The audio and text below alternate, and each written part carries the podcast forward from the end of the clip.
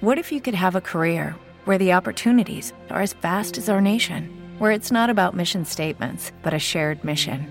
At U.S. Customs and Border Protection, we go beyond to protect more than borders from ship to shore, air to ground, cities to local communities. CBP agents and officers are keeping people safe. Join U.S. Customs and Border Protection and go beyond for something far greater than yourself. Learn more at cbp.gov/careers. Every day, we rise, challenging ourselves to work for what we believe in. At U.S. Border Patrol, protecting our borders is more than a job, it's a calling.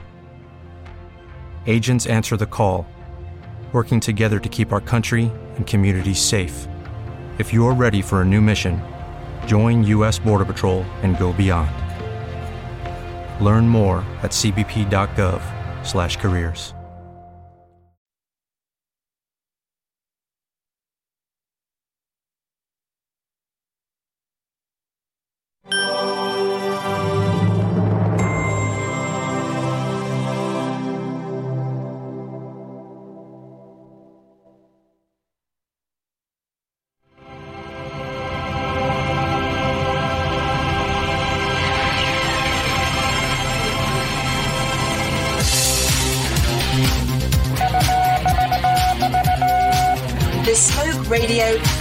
for the masses. Headline edition, July 8, 1947. The Army Air Forces has announced that a flying disc has been found and is now in the possession of the Army. If the game is rigged, change the game. Game changer. I occasionally think how quickly our differences worldwide would vanish if we were facing an alien threat from outside this world. This is Fade to Black with your host, Jimmy Church, on the Game Changer Radio Network. All right. Good evening, Fade to Black. How you doing? How you doing? Today is Thursday. It is. It's Thursday. It happens to be Thursday, February 8th, 2024. I'm your host, Jimmy Church. Very excited about the show tonight. That's right. Dr. Bruce is with us, Dr. Bruce Solheim. And we are going to be talking tonight about, well, a, a lot of things, but uh, centered around E.T. Human Integration and his future book project and what he is working on now. So that's what we're going to do tonight. I want you to help uh, support what we do around here by getting your Fade to Black t shirts. We have two shirts. Two ways to get them. The links are below. And uh, you can also scan this QR code. I'm just kidding. Just kidding. It's an inside joke between Bruce and myself, and uh, maybe we will talk about that. We're you know um, uh, now. If you get a Game Changer membership, and the links are below, you will get in addition to an autographed T-shirt, you will get and and shipping is included. You will get fade to black blend coffee. That's right. Until supply, uh, uh, uh, while supplies last. Right now, I just got another shipment in, so we're pretty good. And I, I, I just, I just dig giving stuff away. So get your Game Changer membership, and uh, the links are below. And uh, so after the show tonight, after uh, the good doctor, Dr. Bruce Solheim, I am heading out to the Conscious Life Expo. Same thing that I do every year. I do Fade to Black on Thursday. Thursday night, head out. Uh, I get down to the LAX Hilton. Uh, upstairs, set up my booth, get ready, get, you know, and then say hello to a few people and then start the show tomorrow. The Conscious Life Expo kicks off tomorrow. I am once again this year, it's 10 years in a row. Uh, the MC and the host for the event. So come and hang out with us. It's going to be amazing. Starts tomorrow. Tickets and info, if you haven't gotten them already, the links are below Conscious Life Expo. Uh, my luncheon, the disclosure lunch, is sold out. So that sold out uh, uh, about a week ago. But uh, everything else, tickets, extra events, the post con, everything is right below at Conscious Life Expo. I'll see you this weekend. It is going to be amazing. I can't wait. I'm going to be posting all weekend. I'll be hanging out with you all live stream, just like I do every year. So it's not like I'm disappearing. And I will be back on Monday for Fade to Black, even though I'm going to be down there Monday for post con. Uh, I'm going to dash back and I'll be here for Fade to Black on Monday night. All right. But tonight, Dr. Bruce Solheim. And he is a tenured history professor at Citrus College. He's a former Fulbright professor, scholar, U.S. Army aviator, defense contractor and he has written a lot of books. He has chronicled his paranormal and extraterrestrial experiences in his Timeless series trilogy Timeless, Timeless Deja Vu, Timeless Trinity, and Anzar the Progenitor. And I said that right. And when you have a professor on the show, speech is important. His links are below, and they're over on our website, and they are throughout social media. I'm going to welcome to Fade to Black, the one and only Dr. Bruce Solheim. Bruce. Um, hey, thank you. Yeah, good evening. Good evening. and and I'm going to start with this, and I know that uh, you're probably expecting. That. I'm not going to name names. I'm not going to say anything. Uh, I, I, I just won't do that. But what happened before the show tonight? On the synchronicity level, mm-hmm. that was a ten. That was a ten. That was I, that was an official. I, that was an official ten. I would agree. I would agree. Yeah, that was a ten. Yes, you know for sure. Yeah, you have what? Um, you know, thirty million people in L.A. County right? and, and, to have that happen.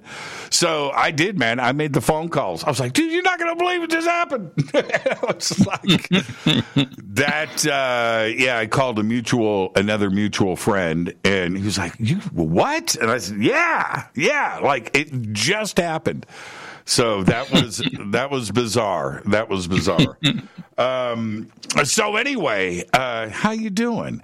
And, and you know you know what's doing weird? okay? Yeah, we're we're neighbors, and uh, uh, I, we haven't we haven't had a chance to break bread, and and we live this close to each other, and there's uh, there's no excuse for that. Um, I'm out here in Palmdale now, in mm-hmm. in, in, the land of uh, technology, where all the weirdness is going down, and and you're right over the hill from me, right? So, yeah. You know, yeah. if if I literally just drove over the hill, I'd, I'd just drive uh, drive right into where you are. Um, and yeah. does it ever? Anytime. Yeah, absolutely. does does it uh, does it ever surprise you uh, living uh, where we do?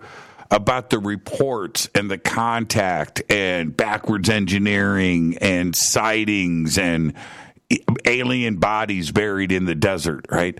Does this does it is it just normal for for you and I now? Well, I I think there's a, there's a reason why I ended up here. You know, I'm from originally from Seattle, so I mean, there's weirdness there as well and strangeness, but I think there's a reason for everything, and uh, there's a reason I ended up here. The reason we ended up being as close as we are and have this mutual friend. so you know, all these synchronicities coming together, but uh, and it's all coming to a head as you know, in the last few years, especially, it's it's culminating into something that is going to be quite extraordinary. It's already pretty extraordinary. So, I it's it's to the point where I'm just not surprised. Uh, you know, I'm not going to say I'm never surprised, but it just okay. This makes sense. Well, yeah, yeah.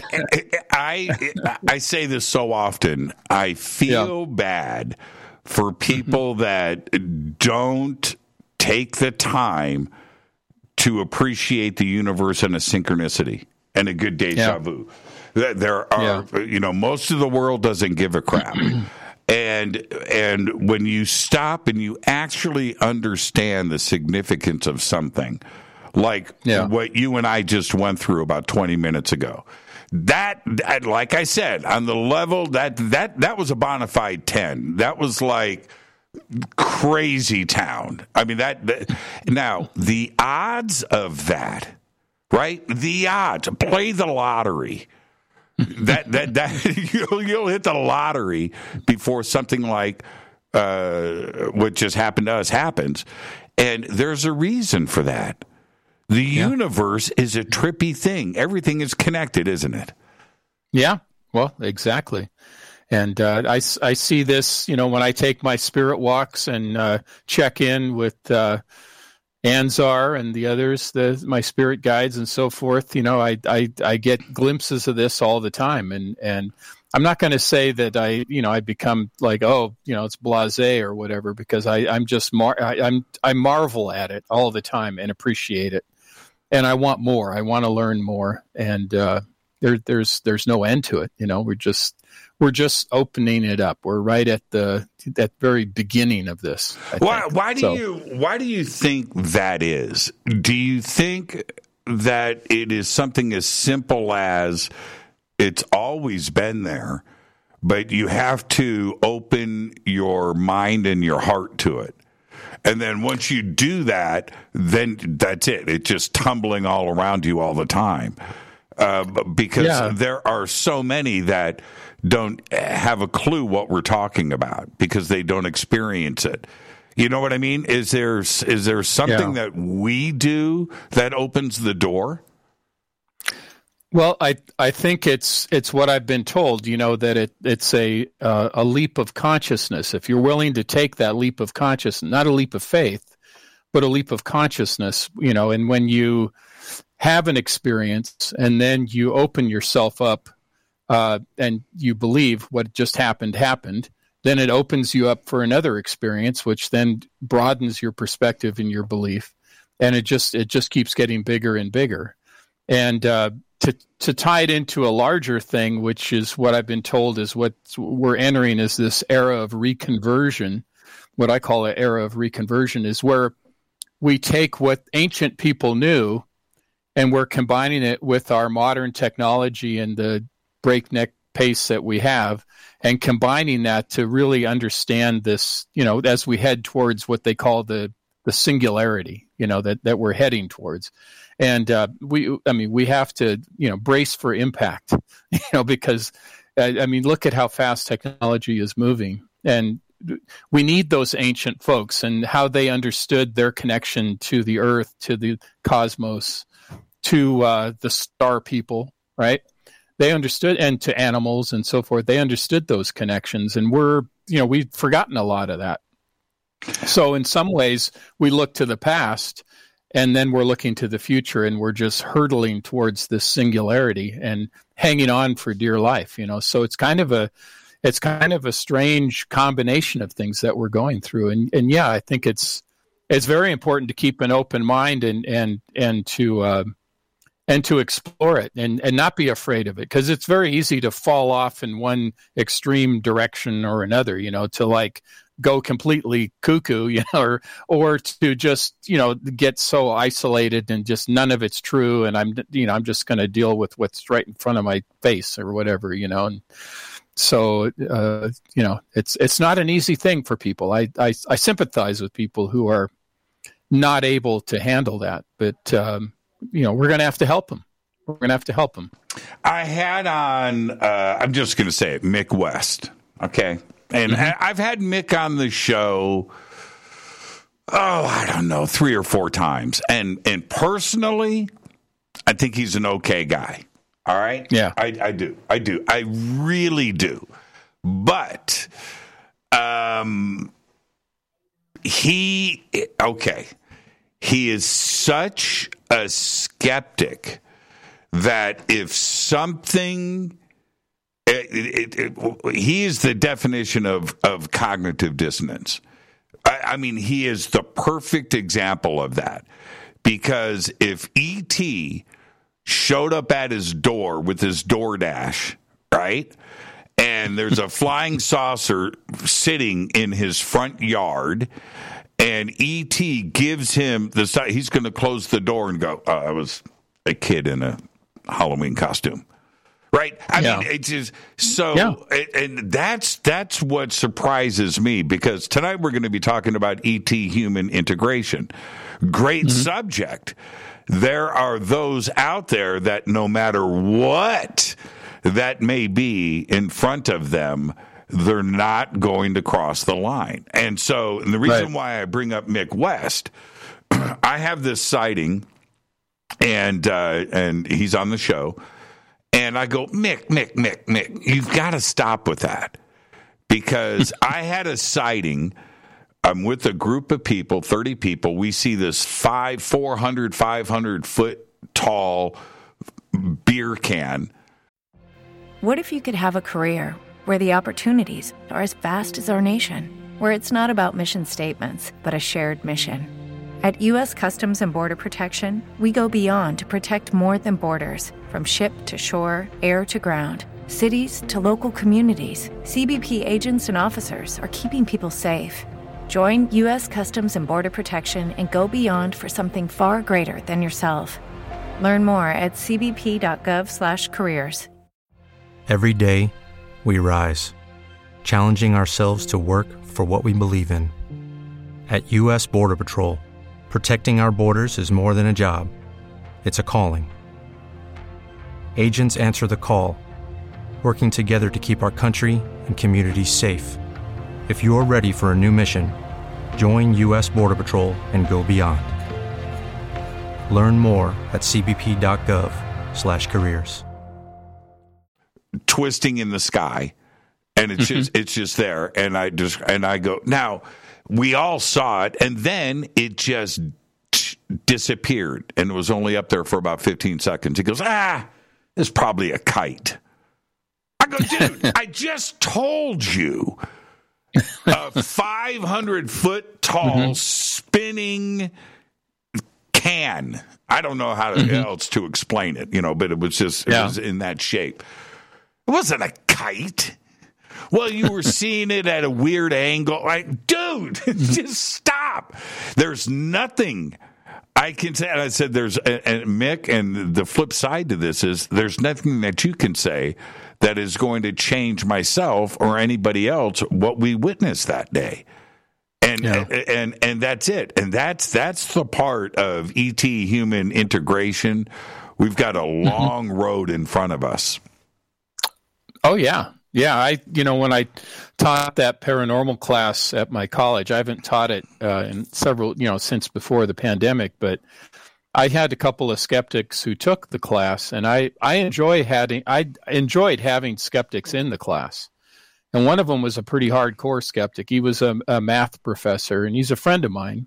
And he's a, he's a good guy, really good guy, but he was there to debunk the whole thing, you know, just to kind of, you know, poke fun at it. And that, that was fine. I have a good sense of humor. That's fine. But by the end of the class, he was asking me questions about spirit animals. And he thinks that his cat, who had died several years ago, is haunting his house, or not haunting it, but, you know, still in the house. So he started to open up to things because he was surrounded by these very sincere, very honest people ranging in age from 18 to 80 who all had real life experiences and he got to know them over the course of seven weeks and respect them.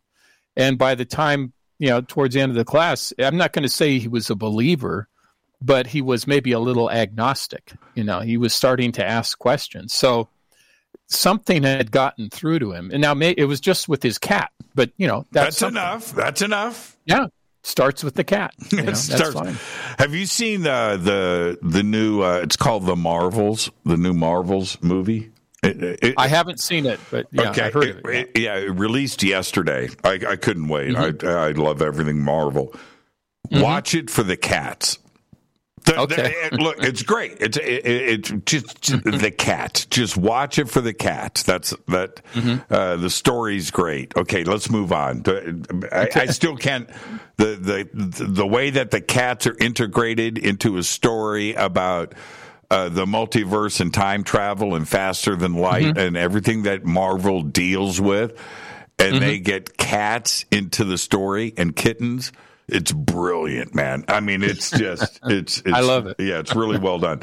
Um, okay, let's start with the definition the idea behind ET human integration. Now, I understand this is a book project that you're working on right mm-hmm. now. Um, so let's let let's start there so everybody understands uh, what we're talking about. Yeah, sure. Well, it, you know, it all comes back to. I'm just going to step take one step back. The uh, you know my first paranormal book was called Timeless, and I the reason I decided to start telling my stories was because of my friend Gene Thorkelson, who died in 2016. He came to me in a vision, and I'd had these visions and experiences my whole life, but I was afraid to tell anybody. I thought I'd lose my job, or and when I was in the military or a defense contractor, I thought I'd lose my security clearance, whatever. And uh, he convinced me to start telling these stories, and he gave me the title, you know, Timeless, and he said it's okay. Well, with this one, he uh, at a certain point i was asking him okay now who are these you know what it, you know and when i talk to him in these spirit uh, walks that i take these like meditative walks i often talk to him and, and i said gene you know what who are the aliens and he said he said bruce we are the aliens he, he's always very good about being very succinct you know but it was still it's like well what do you mean like you like you, you know, Gene, you where you are, you're he said, No, we, all of us, we are all aliens. So in other words, we are together. We are all all of us are aliens. We're we we are integrated. We are all, as Anzar says, and Gene says it too, we are one star family. So that's the whole idea behind it. And so he gave me not only did he give me the title for the first book I wrote, he gave me the title for this one too. I call it "We Are the Aliens," and it's a case of alien human integration. And I talk about, in particular, myself. You know, so it's really a story of identity. You know, what is my identity, and how do I relate to this Anzar character that we talked about last time we mm-hmm. were together you know this alien ancient alien mystic is that really what he is or is he some part of me because he told me that you know that he had been around he was he was the progenitor or progenitor however you want to pronounce it and and the uh, but more than that he is part of me. He said an aspect of him is an aspect of me. So the the idea is that we are integrated. We are integrated. We are a family. We are connected. We are connected into the past. We are connected into the future. We're connected now. So that is the premise of it. And it comes down to that simple thing that Gene told me. He's so good at saying that. He said, We are the aliens. So that is the jumping off point for this book. And then I, you know, the book goes into theories about time travel that, you know, like I think you've talked to Michael Masters, right? He's probably one of the guys you've talked to. And his theory, uh, you know, that these are time traveling humans uh, and I think that's that is part of it, and I've verified that with Gene and with Anzar. You know that that's part of it, but that's not the only thing. You know, there's there's different alien races, but we're all we're still all connected. We're we are integrated. You know, and uh, how how that is even possible? Because when you talk about skeptics, you know, one of the first things they say, and I'm sure they've, you know, uh, you know, w- when you had West on the show, one of the things they always say is, well, how could they come here? There's no way they could get here. You know, it's too far away.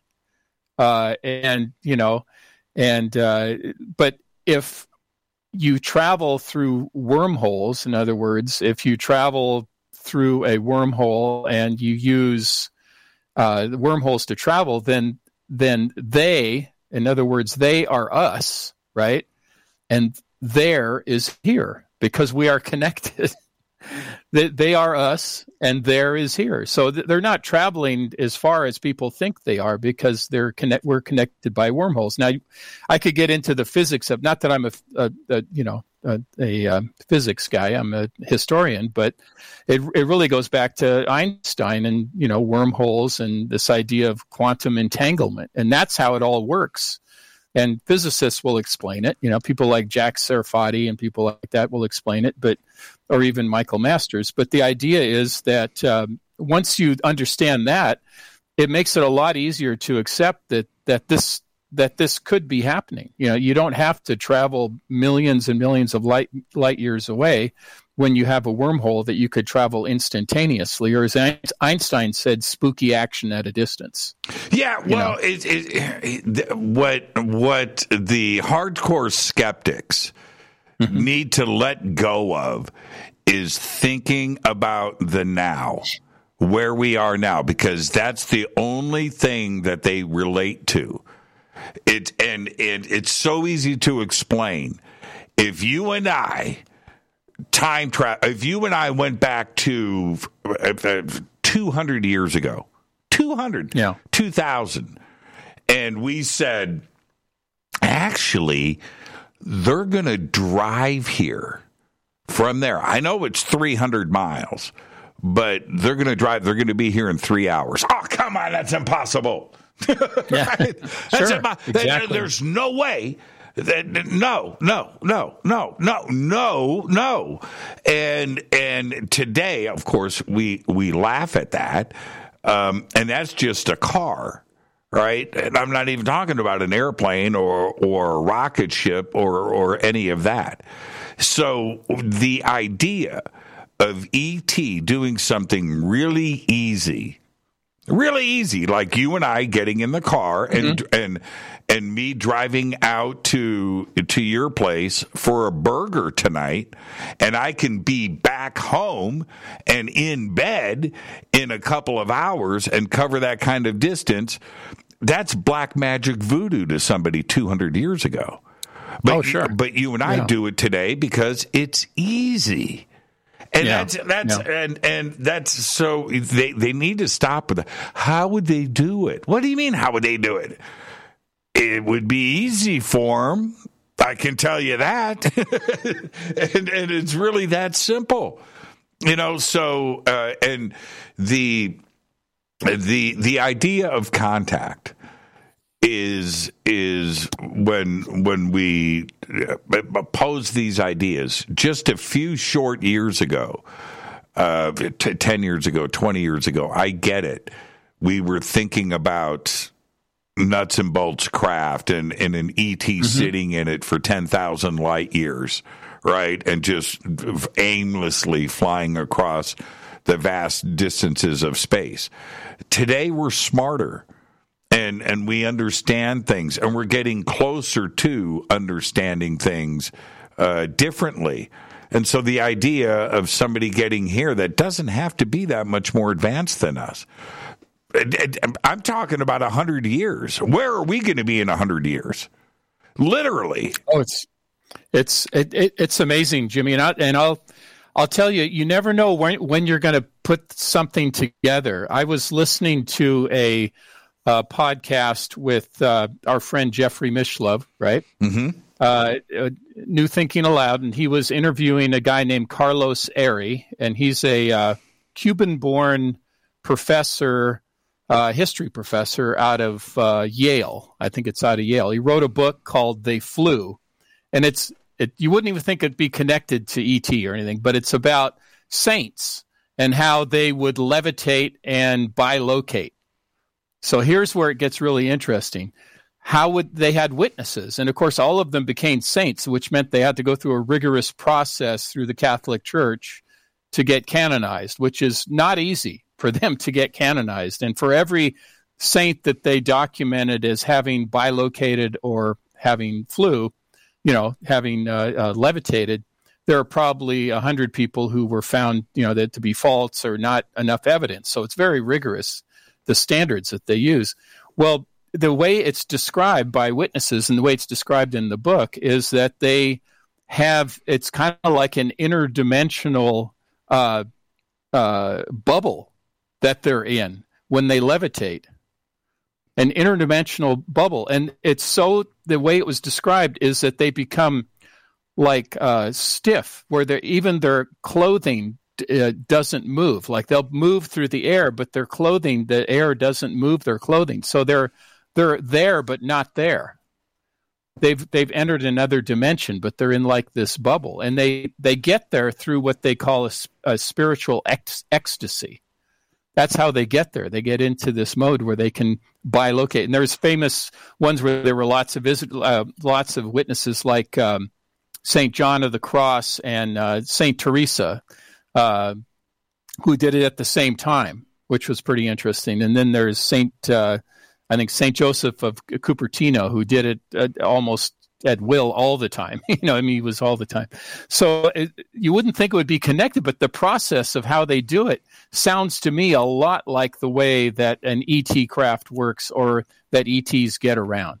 You know, what I would call an interdimensional vortex. You know, that's that's what they do. They they travel through space time, and they they are able to do that, and and and that's and you know through wormholes and so forth. And I think that that process, and that was back in the you know the the 1600s.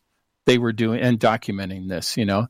So I don't think anybody's connected that to what's going on now, but I think that it was it was well documented.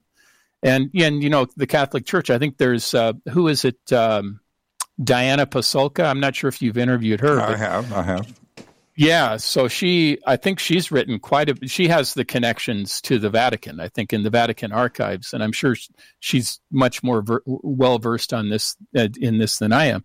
But I, I read that and I heard that podcast, and I, I started to connect that, and I go, there is a connection there between how this whole process works. It may, it really made the wheels turn in my head for how how this is how this is happening, and this idea of bilocation, especially because you know being in two places at once you know and and especially in the 1600s when you're talking about you know you're simultaneously in the in the southwest in the in in in the southwest of what would become the United States and also in Europe you know at the same time. So anyway well and the the other part the the science side of this mm-hmm. when we are I, I have been taking, I, I, don't like talking about this, but uh, I've been taking some physics classes, right?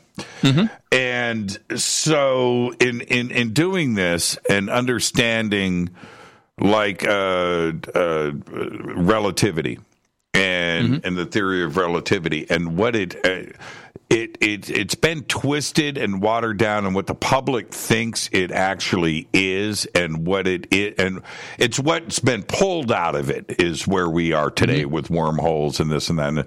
It, mm-hmm. it wasn't like this is what Einstein was writing.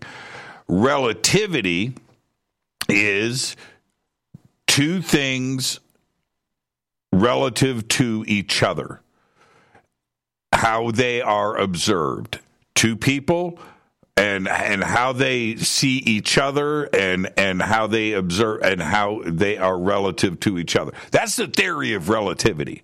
Now, the equations and what comes out of that mm-hmm. and the observe okay, all right, that, that that's a whole nother situation. But the part about all of this when it comes to science that gets really, really funky is entanglement. Because nothing goes faster than the speed of light. Man and i've been listening to these professors and and talk about this. I'm like they don't they're not even listening to what they are saying. When you say nothing can go faster than the speed of light but yet you say one particle here can affect and change another particle on the other side of the universe at the same time i'm sorry but that's a lot faster than the speed of light. that's at exactly the, that's at the yeah. speed of now, and understanding yeah. that right there just understanding that and comprehending that that right there i can i can go toe to toe with any theoretical physicist that wants to deny the possibility of faster than light just right there with entanglement and and that answers so many different questions doesn't it travel. Yeah, and mind, yeah. communication. Sure. Right? So, and and and and here's so when you when you go on your walks and you are asking questions and getting answers, do you feel that that is uh, from entanglement? Is it reaching into the connected universe, and that's where this is coming back to you? Oh yeah, yeah. That's uh, you know I have to go through certain preparations. Uh, you know I have to I have certain things that I say and do in preparation to get ready. You know I have to raise my consciousness because the way I see it, you know the interface that we have, you know what David Bohm would call the the expletive uh, uh, or the explicate, not the expletive, the explicate order, you know, the everyday interface that we have, I have to rise above that to the implicate order where I can connect to the quantum world, you know, to where the spirits are, to where the ETs operate. That's where I have to connect to, and they have to connect to me there too. So that's what I have to do. And I, I have to record it. So when I'm connected, I have to record what I'm saying and what I'm hearing so that I can remember because it's I'm entering into this zone where I don't always remember what is being told to me. So that's why I have to document it. And then I come home and transcribe it. And anyway, that's part of the book too. I, I all those transcriptions, but but but that is what I do. So yes, that's what I have to utilize. I have to utilize the uh, the quantum entanglement, the quantum world. I always say, you know, the the spirit world, the alien world, and the quantum world are all the same thing. It's all the same, op, op, you know, it's the same uh, uh, operating system, if you will. And what we're doing right now, this is this is just the uh, the interface, you know, that that we have. And every once in a while, we'll catch a glimpse, sometimes by accident, of that uh, quantum world. We'll slip into it. We'll catch a little peek of it, unless you get into that uh, you know w- what the saints would call that that uh, spiritual ecstasy you know so they can go you know bilocate and levitate and all that stuff. Or or for us if we you know meditate and and do the things we do and have our paranormal experiences. So it's all the same thing. And uh, it, it's fascinating. And i I you know that's where I get my my information, my downloads. You know, sometimes they'll come during the meditation, the spirit walk. Sometimes they'll come in the middle of the night, uh, in the middle of the day. I'll you know like hear something like a whisper in my ear, and I'll write it down so I don't forget what I just heard. And sometimes it'll make sense, sometimes it won't at that moment, but maybe later I'll save it so later it'll make sense. Do you And, ever uh, have? yeah. Do you ever have two way communication? Yeah, yeah. It's it's it's an intelligent conversation. I mean, I will ask a question, I'll get an answer. Yes. Yeah, and and you know, I mean there there's also uh I mean when you talk about like spirits that are uh like hauntings and things like that, you know, I've gone into haunted areas where there's more like a tape loop thing going on and that's not uh that's not two way. That's just something that's there that's presenting to you that's kind of like it's kind of like you it's like a tripwire you know you go in there and all of a sudden they start doing their spooky stuff but it's almost like it's on tape or something and you can't really interact very much with it. It's not an it, you know a two-way kind of thing but what i'm talking about on these spirit walks is a two-way communication whether it's with gene or Anzar or other people that i contact Now, with uh, my, my, the, the here's here's the question I have to ask, and then we'll move on. yeah yeah You're a ten year professor, right? Yeah. Okay. How and it, Grusch just did his thing, right, in, in front of the house, uh, sworn testimony. Uh, you also dipped your toe in that water too, as well, right, in the defense side of of, of things, and you are now on a show. You've done all the shows, um, but uh, uh, talking about ET and communication, and is in your in the world of education. Is it opening up where you don't give a crap anymore and it's okay to discuss these things like where Grusch is? Because you were also in Grusch's position at one point, too, as well, where you, this is a zone you just don't go into. Has the world changed that much where you're okay with it? Grusch is okay with it? Are you okay with what Grusch said? Yeah, there's a lot of a lot of stuff to unpack there in what you just said. Um, for one thing, I'm uh, I'm in a different place in my career than he is. He's a younger man than I'm. I'm 65, so if if my college was to say, uh, "Oh, you know, you're a lunatic," you know, you're we we get we're going to get rid of you. You know, well, first of all, I'm a tenured professor. It's pretty hard to get rid of me, but I guess they, you know, if they tried hard enough, they probably could. But uh, but so I, I'm not so worried about that. Um, I don't need I don't have a security clearance anymore, so I'm not worried about that. But as a younger man, uh, working when I was working at Boeing on the B1 or B2 program, had a top secret clearance. Yeah, I I wasn't about to start talking about that I could, you know, I had alien experiences or that I could uh, talk to dead people and things. So that was something I I wouldn't go there. So to me, I think he's a very brave man. I that's my impression of him, and I've I haven't talked to him. I've talked to people who do talk to him and got messages through to him. And I said, it's very important for you, if you talk to him, please tell him I'm very proud of him. And I, I don't know him. So I, you know, but I just, I just want, you know, as a fellow veteran, you know, I want him to know that I'm very proud of him because I know what he's sacrificing at his age. You know, I mean, he's still a young man. So, uh, so that part of it. Um, however, uh, and this happened the last time we talked because last time we talked, I was in Ohio mm-hmm. visiting my two older sons, and uh, I uh, uh, and this le- leads into kind of a sensitive area where it deals with um, what the government's doing to hide stuff, and uh, my son, my eldest son, works at Wright Patterson Air Force Base. He's in the Air Force. Are he you are you okay with talking about this? Yes. Okay. I am. Okay. I, I am because I'm I'm I'm tired of it. I'm I'm a father.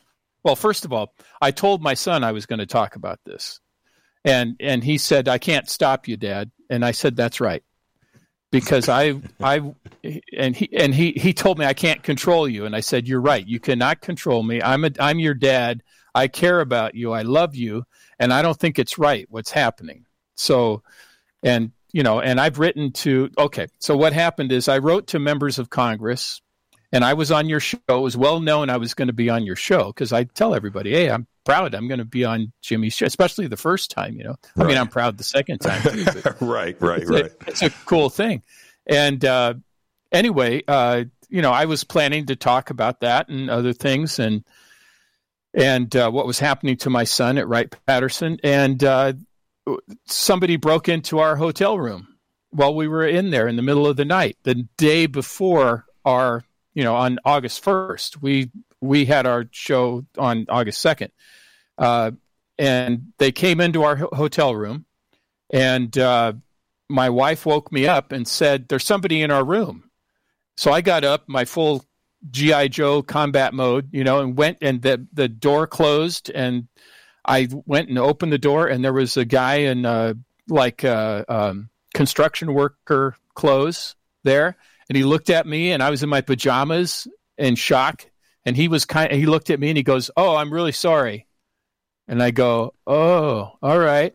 And then the door on the other side of the hallway opened and there were other construction workers in there and they said, "Hey, Joe, come on in." And then he walked in there and the door closed, right? So I thought that was very bizarre. You know, how did he get in our room? It was locked. Did he have a key? So something weird. So the next morning, I went down to the front desk, and I told them, I said, uh, I, I, I said somebody came into our room in the middle of the night. You know, they must have had a key. They said, well, you must have left the door open. I said, no, we didn't leave the door open. You must have had a key. Well, nobody can get into your door. That's ridiculous. And I said, well, they got into the door. That the door's the lock's not broken. And uh, how about you look and see who's in that room across the way? You know, on the other side of the hallway. So the the manager looked in the computer. There's nobody registered in that room. Oh, really? There's nobody registered in that room. Okay, well that's very bizarre. And she said, and then she got all apologetic. Um, how about we just give you free meals the rest of your time here because they had a restaurant there. And I, I said, no. How about this? I'm going to be on Fade to Black tonight. You know, because it was the night. I said, I I need it. That's how I ended up in that weird conference room. I remember. that looked like, I remember the whole thing. yeah. yeah yeah so and and so they said okay yeah we'll put notes in here for the night manager so anyway long story short i went i went to uh, that night to go to the show and uh, the night manager the the notes disappeared. She didn't have any notes, so I had to beg her to let me in to the conference room. I got in. Uh, while I was on your show, somebody came into our room again when my wife was alone in the room. They came into the room again when she was there alone. And she said, you know, get out, you know, or whatever. And then the person went out. Um, so th- I, I, now, you know, there, there's, I guess there could be a lot of different explanations, but um, I had sent a couple weeks before I got there, I had sent a letter to uh, several members of Congress about what I thought was going on at Wright Patterson. And what I think is going on there is my son and several other guys in his unit, and they're security force guys, they're in the security forces, uh, got sick suddenly January, February 2023. And uh, just terribly sick, like heart problems, breathing problems, muscle issues, neuromuscular problems, uh, foggy thinking, just overnight. And they went in to be treated, and they uh, at first they tried to tell my son it was just a night terror. That's what you had. And he said, "No, that's not it. This is something else." So they were did all they were going to do some tests. They were going and and then they canceled those. He was going to do a nuclear stress test because his heart you know, and they canceled that and and he he couldn't work for months. He couldn't work. He had to go on sick leave.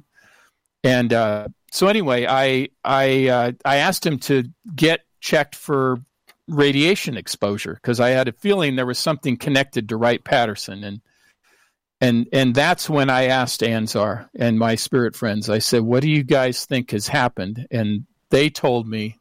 Anzar said, um, "The the contractors there at Wright Patterson knew members of Congress were coming, uh, and they are quickly trying to reverse engineer last minute stuff. Got sloppy. They're getting ready to pack stuff up and move it somewhere to get it, you know, to play a shell game for Congress. And they had to release a burst of radiation, and it made your son and these other people sick. And they don't want to tell anybody. And I said, Well, that's horrible. I mean, that is awful. Uh, it's awful that they're lying to us about this stuff, and and and it's awful that my son is sick. So I'm going to do something about it. So I sent another letter to Congress, and several, you know, all the ones on the UAP task force, all the, you know, my member of Congress, all the senators involved. Jimmy, and that was from July until recently. I even sent one in January. I have not even got a form letter response. You know how some, I've written to Congress a lot. I get those form letters. Thank you for your concern, or what? It's always some written by a staffer, and it's a, a form letter, and nothing, not even a form letter. And I know why. And I even asked Anzar. I said, "Why is this?" I suspected I knew what it was, and they said because if they acknowledge your letter they have to acknowledge the issue. This way, they can pretend that it didn't happen or that they didn't get the letter, even though I've sent several plus emails too. No response yet. Uh, now, am I afraid that the, you know? And I told my son if if you get a strange phone call from your company commander or your base commander or somebody in a black suit shows up, a man in black shows up, just tell them this is nothing to do with you. You didn't tell me to do this. It's your dad, and you can't control your dad. Your dad just loves you and wants you to be okay. And that's what I asked the members of Congress. I said, all I want is for you to take care of these these guys. You know, get you know find you know do whatever you got to do to take care of these guys. You know, don't pretend it didn't happen. What, it, what if it's something else? Then find out what that is and take care of them. But don't pretend it didn't happen. What um, anyway. now now uh, I understand you haven't gotten a response. Yes. What about what about Ed Wright Pat? Anything changed there? Not that I know about. Not that I know about. Now my son I asked my son, "What about these other guys?" And he said some of them are gone. He doesn't even know where they are. So that's kind of weird. I need to follow up with that. So I need to and now the thing is Jimmy, he doesn't like to say too much because, uh, you know, he like I said, he has a very high security clearance because he not only, I don't know how much more I should say than that, but anyway, you know, he. It, it's all has to do with me. I'm just gonna. I'm not putting it on him at all. He told me he was sick.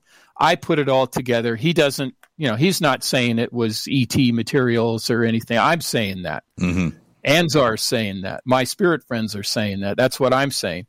He hasn't said that, you know. So that's that's my conclusion that I've drawn. He's just told me all of his symptoms and the you know the things that have happened, and I put all that together. So I'm just well, asking for help from right, members right, of Congress, and right, and they've ignored me. They've ignored me up to now. So. There, there's probably well, it would go with any uh, defense installation, but there are probably three locations in in the world, and they're all here in the United States. That once, that, and I'm talking about Edwards, I'm talking about Area 51 Groom Lake, and I'm talking about mm-hmm. Wright Pat.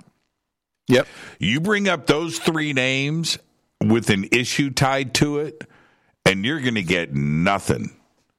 I mean, that's it. Yeah. That's it. That that th- those are the three spots. You're just not. It's it, it, Wright Pat is too sensitive, and yeah. and uh, Groom Lake is is too sensitive. Edwards Air Force Base yeah. is too sensitive. It's it's really that simple. I um, there are things. It, it, it is so crazy for me in my world. So I totally understand. Uh, like I said, you know, you put you put Wright Pat in in a letter to Congress, and you've got issues, or or to a senator, or to uh, that. It's like it's it's dead in the water out of the gate. There's just nothing um, when I I I know some things. And I just I, I and and I, I, and I can't I can't I know them. you do, Jimmy. I know you know some things, and I can't. I know you do. I can't say them on the air. Too, I know. I know. Too, too quickly, the puzzle pieces get put together, and yeah, and things get shut down and and yep. and I get that. I totally understand it, and and that's yep. that's what you're up against there. Do yeah. you remember? Um, I didn't. I didn't mean to put you in a bad or a, no, no, a no, tough no, position. No, no, it's fine. But I'm just, I'm just speaking as a as a father, but I'm elaborating on this how how it impacts me talking about aliens and stuff. When it, I mean, I I don't care if my employer says, you know, hey, you're nuts. You know, we don't want you talking about it. But once you start messing around with my kids or my family mm-hmm, mm-hmm. or you know you can threaten my job or whatever okay fine you know you don't want me to talk about aliens whatever i'm still going to talk about them you know but you know once you start messing around with people i love you know do you, do you it, remember when the workers out at groom lake that were burning uh, toxic drums and chemicals, right, and and aircraft in these pits, and they all got sick. And so they turn around, and a group of them, it was a big group of, of, of workers, and and went to sue the state of Nevada. They sued the Air Force. They sued the CIA, uh, and, and, and so forth um, for health benefits. Mm-hmm. Right. Right and the case got thrown out of court.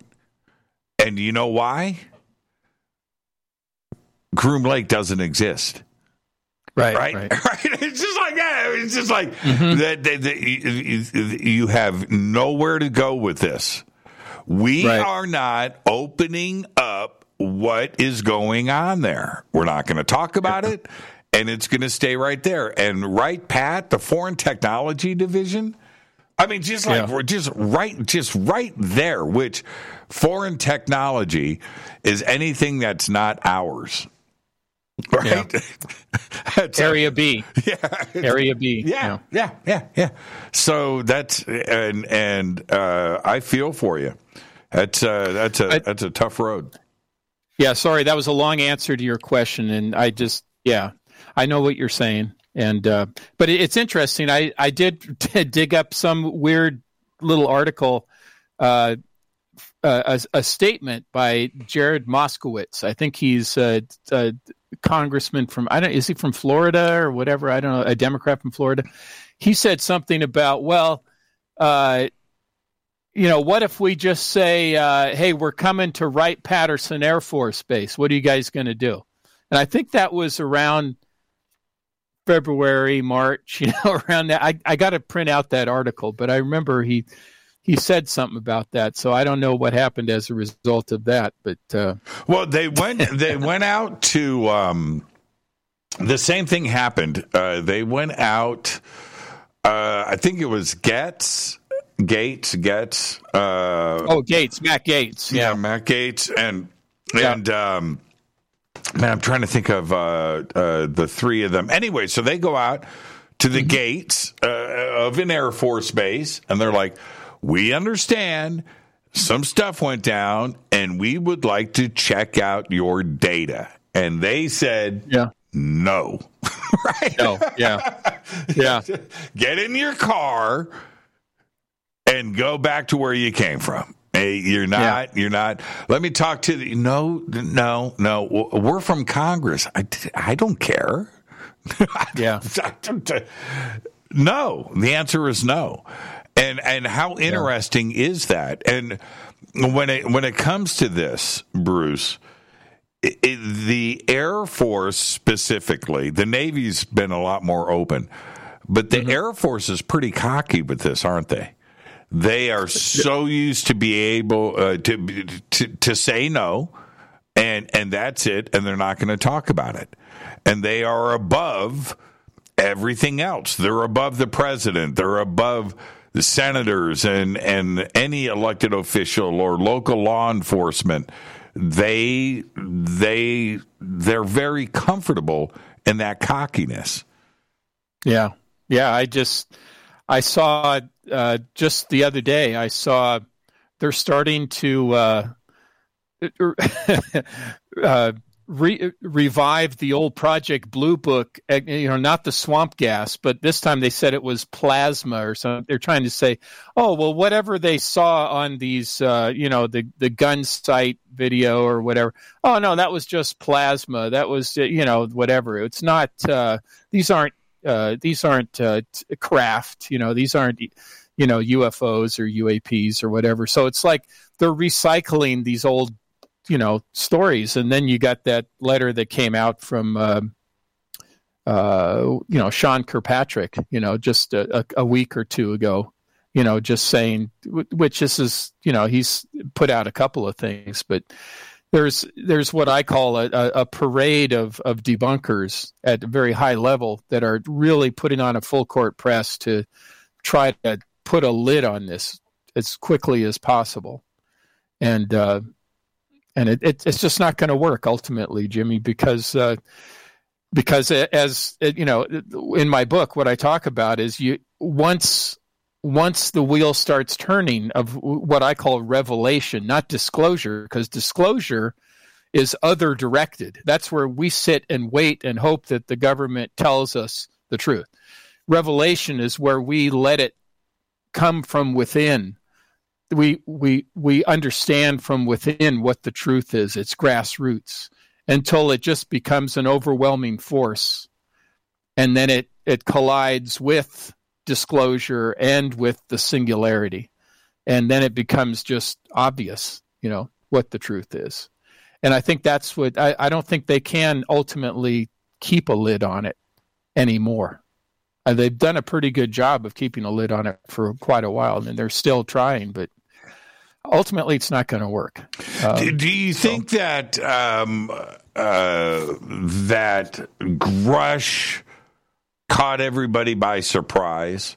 Now, there was a certain amount of movement going on. Him with the IG, um, mm-hmm. his past. There was some chatter going around. He had his documents. He had his things, and and there was mm-hmm. stuff that was presented to Congress. There was some chatter, but my mind says that there were those in the military and the establishment and Lockheed and so forth that were like, okay, all right, you guys can do this, but it, you can't let it go too far. And then Grusch turns around and just blah blah blah, right? And and that was like, okay, now we got to pump the brakes.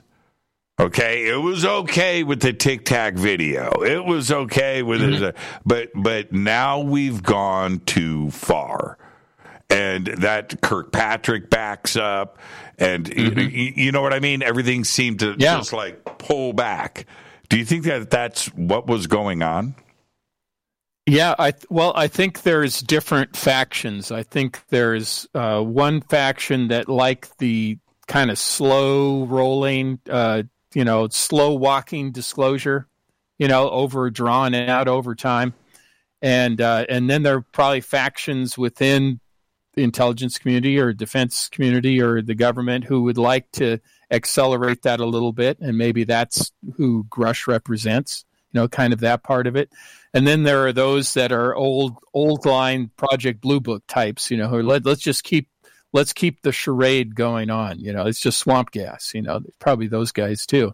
And so I think there's competing factions because as we know, you know, the, the government is not monolithic. You know, there's there's factions within it, you know, that competing factions. So I think that they they don't they don't have a monolithic viewpoint, and I think they're they're arguing amongst themselves how this is going to be presented. And Grusch uh, represented one particular group that kind of snuck through in that that IG. I mean, good a, a good job there that they uh, authorized him to do it. Otherwise, he couldn't have. You know, and but he's still handcuffed. You know, and even with the uh, you know making all those statements he made you know the most interesting questions you get to it and they say well we have to talk about that in a skiff. well the problem is for us jimmy is once they put them in a skiff, the members of congress they can't talk about it and they can't even con- even if they have talked about it before if it gets confirmed in a skiff, now they can't talk about it anymore because now they'll get accused of of revealing a uh, a state secret or national security breach, and and they could be prosecuted for that. If you get told something in a skiff, even if it's something that you knew before, now you can't talk about it again. So it kind of the skiff doesn't help us necessarily. It it just puts more of a a, a, a clamp down on the on the truth. Well, as so, a, oh, okay, here, here, let me ask you this.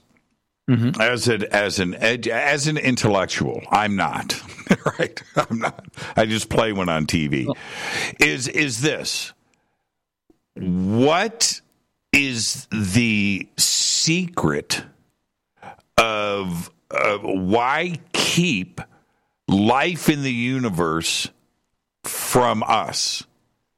It, it, that's that that it's such a fundamental question, but it's like telling us that goldfish, you know, they're a secret. We can't tell you about goldfish.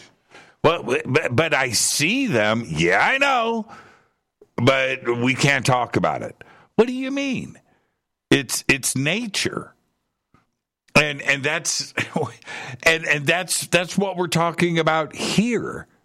Why yeah. deny uh, the fundamental question of all time are we alone? Yeah. Right? Why keep that from us? I don't care about petrochemicals. I don't care about petrodollars. I don't care about anti gravity. I don't care about you keeping it a secret from us and you got caught in a lie. I don't care about the free energy part. I don't care. All of that we can work out later. Maybe we'll work it out in the courts, whatever. But mm-hmm. but but we don't care about any of that. Let's just get down to the basics. That's it. What I, why keep I, that from us?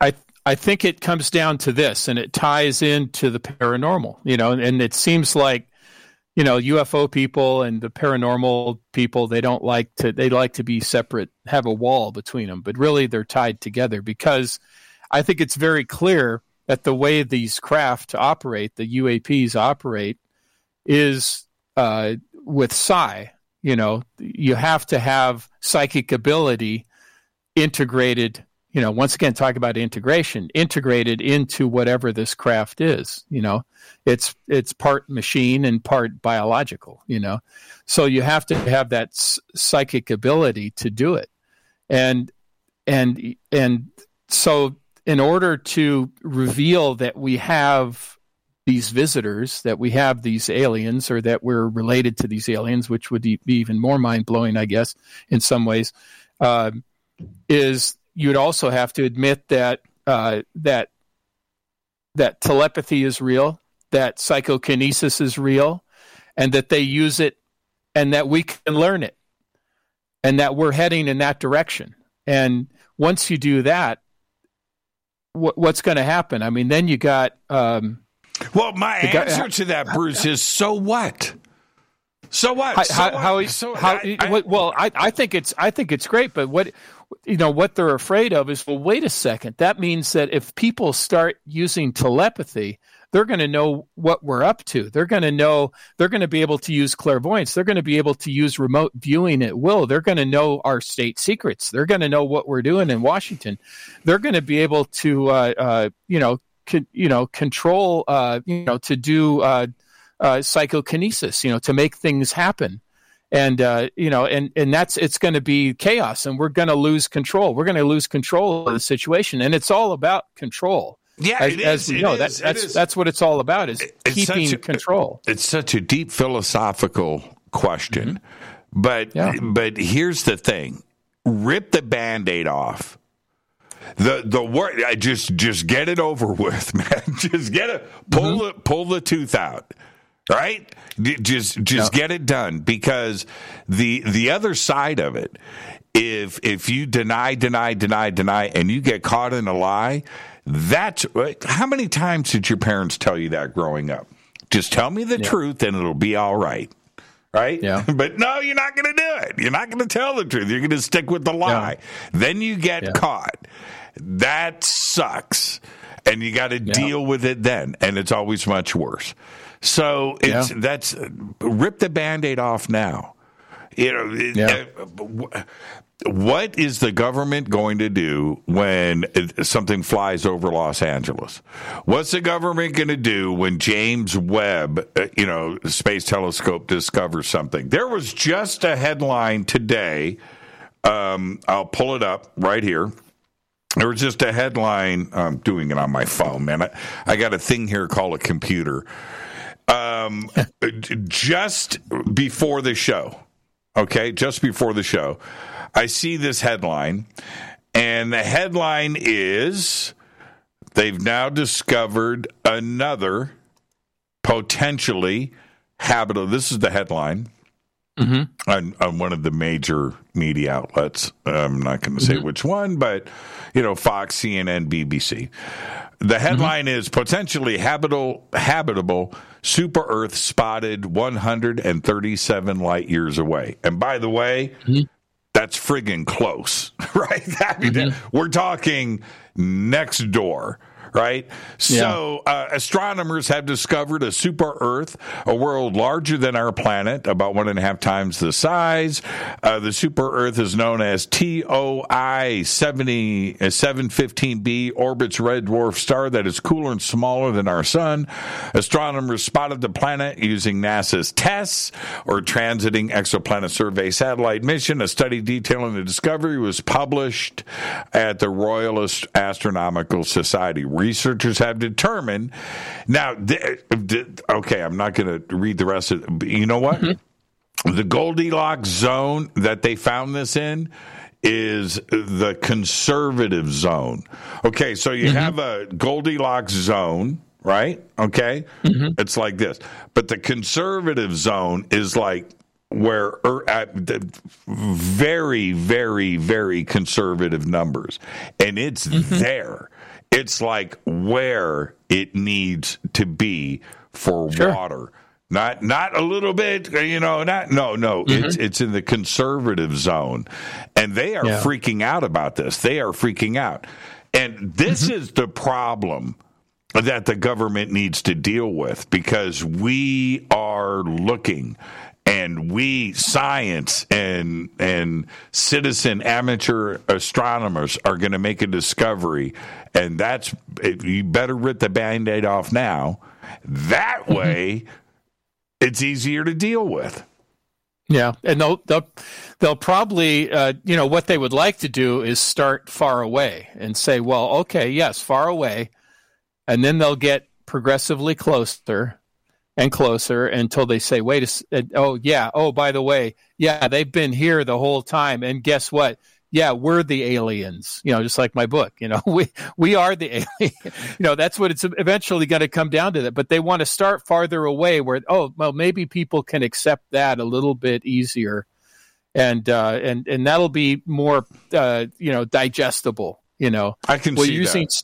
yeah. So, and then slowly get it closer to us until they're right here on top of us in in you know in interdimensionally and in every other way. And they're they've been here the whole time and they're going to be here. You know that's that's that's probably the way they would like it to go although i think that there are different factions that would like to accelerate that.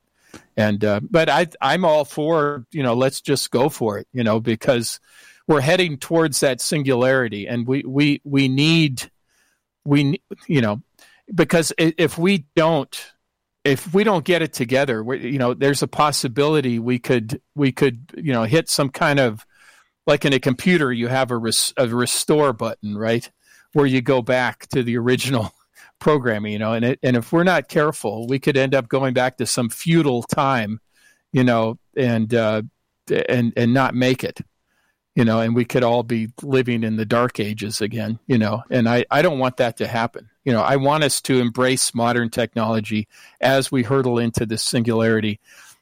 And to do that, we have to understand our connection to ET and the fact that we are integrated with them and that we're all together and we need each other. Right, right. We right. need each other, humans, ETs, we're all together, animals, all of us. Let's all Let's all it work together. It Let's doesn't. It, do it. it doesn't take much to go backwards.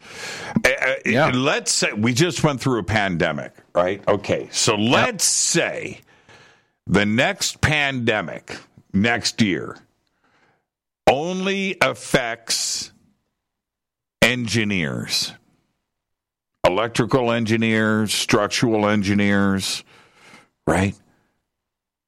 Only affect wipes them out and you and I are you and I you you're a professor, right?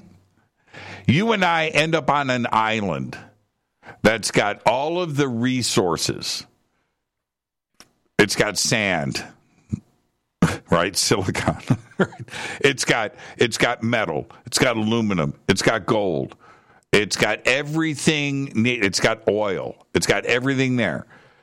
Do, are you and I and our friends building a factory to make cell phones anytime soon? No. I don't think so. At a thousand years from now, we probably wouldn't have these yet. It would be like that. I mean, Yeah. it, it, it- and and you and I know what this is. We mm-hmm. we know what it does. We know what the function is. But you and I aren't building a car, right? We're not. We're not. We're not doing any of that. Yeah. I, I, I don't even know how you and I would weave clothes. Do you know how to do? You, do you know how to knit? right? I mean, what would we do? What I know. would we do? Know, it's really it's really that simple. Let's take our break right here. Break, uh, Mm-hmm. Bruce, stay right there. We're going to take a break. This is Fade to Black. I'm yours, Jimmy Church. Stay with us. We'll be right back.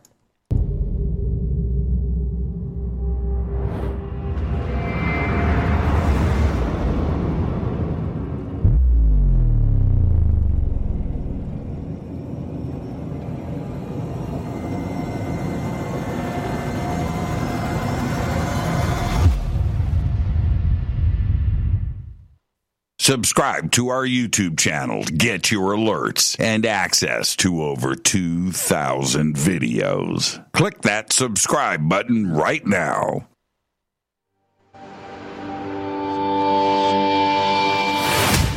My job is not to preach. My job is to take you on this journey. In a state of passion, nothing negative can happen. that it's the moons of those planets that would have life. Sometimes I see, you know, these energies also in your field. It is our passion and our pleasure. Go to jimmychurchradio.com and get the Fade to Black official podcast. 2,000 episodes, all of them commercial free for just $2 a month.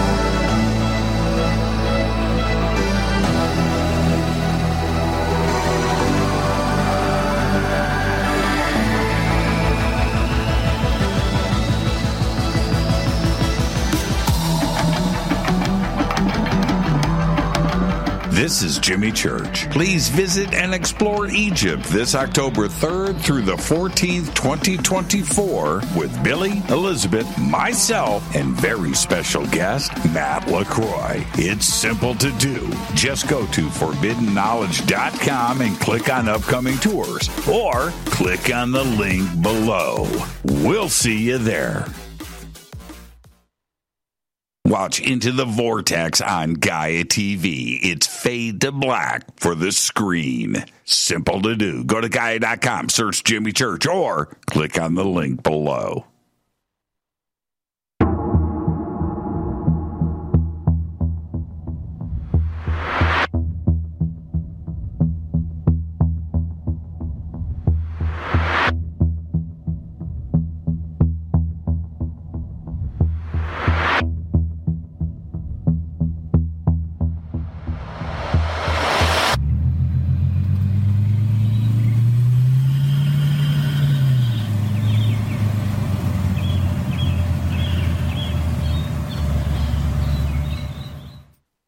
Follow Fade to Black on Twitter at J Church Radio. Get all of the show updates every single day. It's it, it's now called X, but who cares? How you doing? Jimmy Church here. Special announcement. Get your Fade to Black t-shirts. That's right. Help support the show. Help support everything that we do over here. We've got two t-shirts. We've got two ways to get them. And right now, if you get a Game Changer membership for a limited time, you will get Fade to Black Blend coffee with your Game Changer membership. That's right. We have two t shirts. We have the original, the classic Fade to Black t shirt. You know you want one. Post a picture, send it to us. We'll put it in our Fade to Black gallery. And we've got the new official Fade to Black t shirt drawn by Michael Oming two t-shirts two ways to get them. Get yours today. Everything is in stock. Everything gets autographed. Everything includes shipping and you're going to get a tracking number. And with a Game Changer membership, you get an email to me. You get unlimited commercial free downloads of the show. Those are uploaded every single night after the show to the website. So don't delay. Get your Fade to Black t shirt today. Go Backley Tappy. Go to jimmychurchradio.com and become a fade or not. Get a membership. That's right. Everything is commercial free. You have access to downloads and you get to call yourself a fade or not. River Moon Coffee, makers of the Fade to Black blend. Truly the best coffee on planet Earth. Just visit rivermoonwellness.com or, or their Amazon store. It's all simple to do. You can check out the Fade to Black blend, the Game Changer blend, or any of their Black Moon Wellness products. It's the only coffee I drink. It is the best, and it's Doc. Again, rivermoonwellness.com.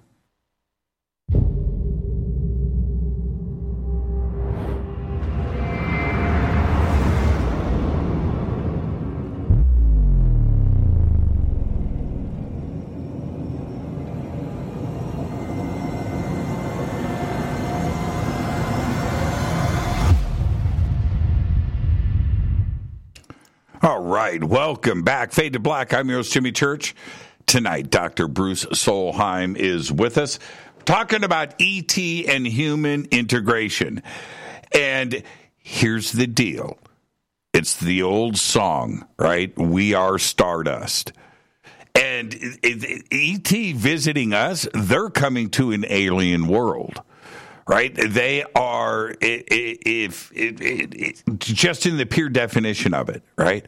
But the particles on the other side of the universe are the same particles here. A star died so you and I could live and have children and think, right? The, the, the particles are particles, elements are elements, atoms are atoms. That's it. Electrons are electrons. quarks are quarks. We're all made of the same stuff. why why are we so freaked out about the idea of of life out there? Life should be everywhere, right? Yeah, exactly. I mean that that you know this idea that we are a star family, you know that, and that's uh, you know when I do these uh, spirit walks and I talk to Anzar, I, I use the term alien, you know, which is you know the term that we usually use and he he he he can be funny sometimes. He'll say, "Well, hold on a second. How would you know? How would you like to be called alien?" And I said, "Well, I don't know." And he said, "Well, look it up." And I I, I didn't think about it, but then I looked it up in the dictionary, and I you know, which is good to look in the dictionary every once in a while. And I looked at all the definitions, and they're all kind of negative all these negative definitions, you know, things that are not very nice, you know, when you look up alien, I mean, anybody can look it up and you'll see it's, they're not very, they're not, not very friendly, not very good definitions. So I said, well, if you don't want to be called an alien, what do you want to be called? And he said, uh, well, because we're related, how about star family? And, you know, which is what the Aborigines say. They call them star people or star family. And I think the uh, Native Americans, most of them in our, in in North America, they call them uh, the star people, right? So that it's you know they knew they they knew what the proper nomenclature was, I guess. So you're right, Jimmy. I mean, we're all we're all made of the same stuff, you know.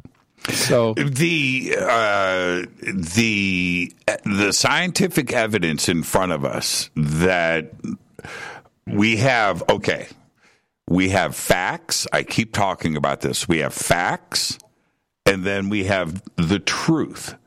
The truth is out somewhere behind the facts. Okay, that that's just we're trying to get to the truth. Science runs that way. Our life runs that way.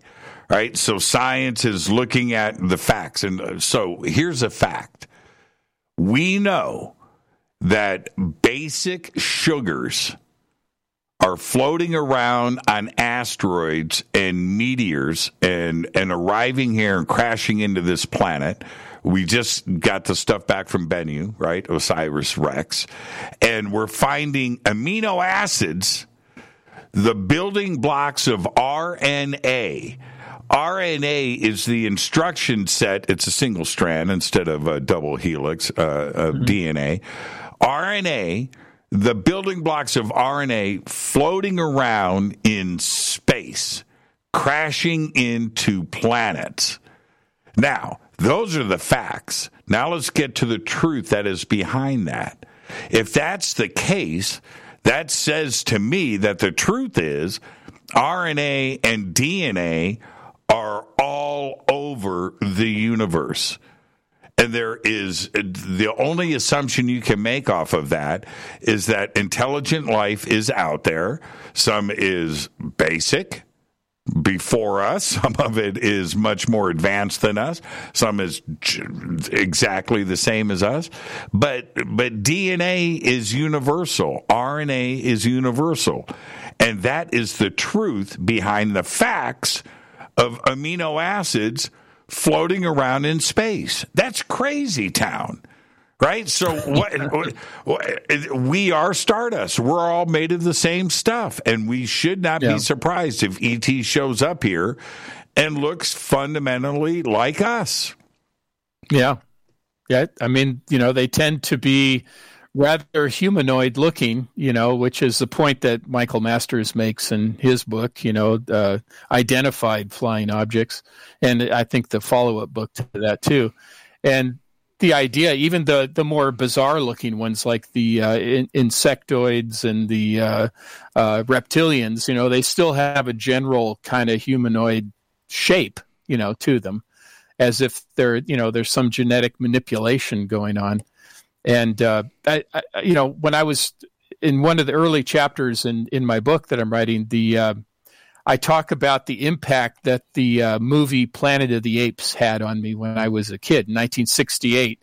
Went to a drive-in theater. My sister took me, and she took me to see a double feature at the drive-in. One was Planet of the Apes, first one, and then the second feature was the Raquel Welch movie. What was it, ten thousand BC or whatever it was? Or, or Bar- I, w- I was yeah, ten thousand yeah, BC. She, uh, and Barbarella was the other one. She made those two back to back.